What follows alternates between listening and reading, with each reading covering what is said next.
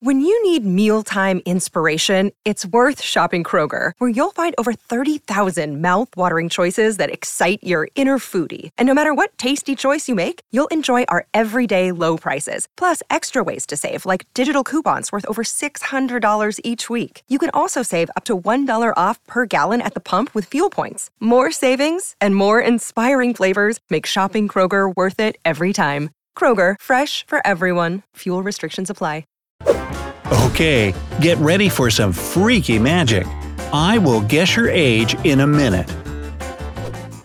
Are you a risky person who is always up for a bet? Great! Then let's bet I'll figure out your age after asking only 6 simple questions. Take a calculator and a pen with a sheet of paper and let's get it rolling. Number 1. Choose a number from 1 to 9. Which number is your favorite?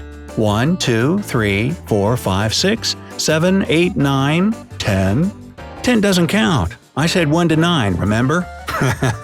Pick the one you like the most. Remember to write it down on the paper so that it doesn't slip your mind later.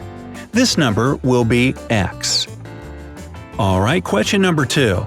Multiply your number by 2. So, X multiplied by 2.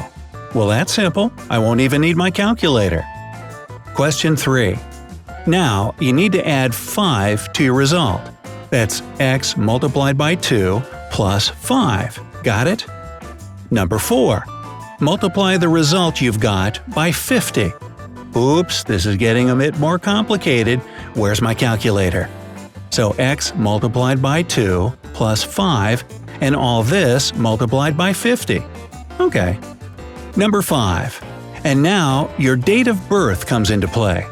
If you have already celebrated your birthday this year, add 1,768 to your final result. And if this magnificent event is still ahead, add 1,767. Number 6. Now, you're supposed to have a 4-figure number. If you don't, something has gone terribly wrong. Check your calculations again. You need to subtract the year of your birth from your final result. After you've done this, you get a 3-digit number. The first digit is the number you chose at the beginning, and the following 2 digits are your age. If you haven't made any mistakes in your calculation, you'll have the right answer. Wow, that's absolutely astonishing! How does it work? Well, let's do this math together. So, I need to pick one number from 1 to 9. Well, my favorite number is 5, so that's what I'll opt for. Now, I should multiply 5 by 2. 5 times 2 gives me 10. Let me add 5 to my result. 10 plus 5 makes 15. Give me a second, I'll just grab my calculator here. I can't multiply 15 times 50 without using one. Okay, here we go. 15 times 50 equals 750. What's next? Oh, right. I already had my birthday this year. This means I need to add 1,768 to 750. Done. This is 2,518.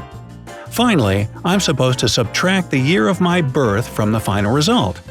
Okay, 2,518 minus 1,986 is 532. That's fantastic! 5 is the number I chose in the beginning, and I'm indeed 32 years old. At least for this example. Hey, do you have any idea how it works?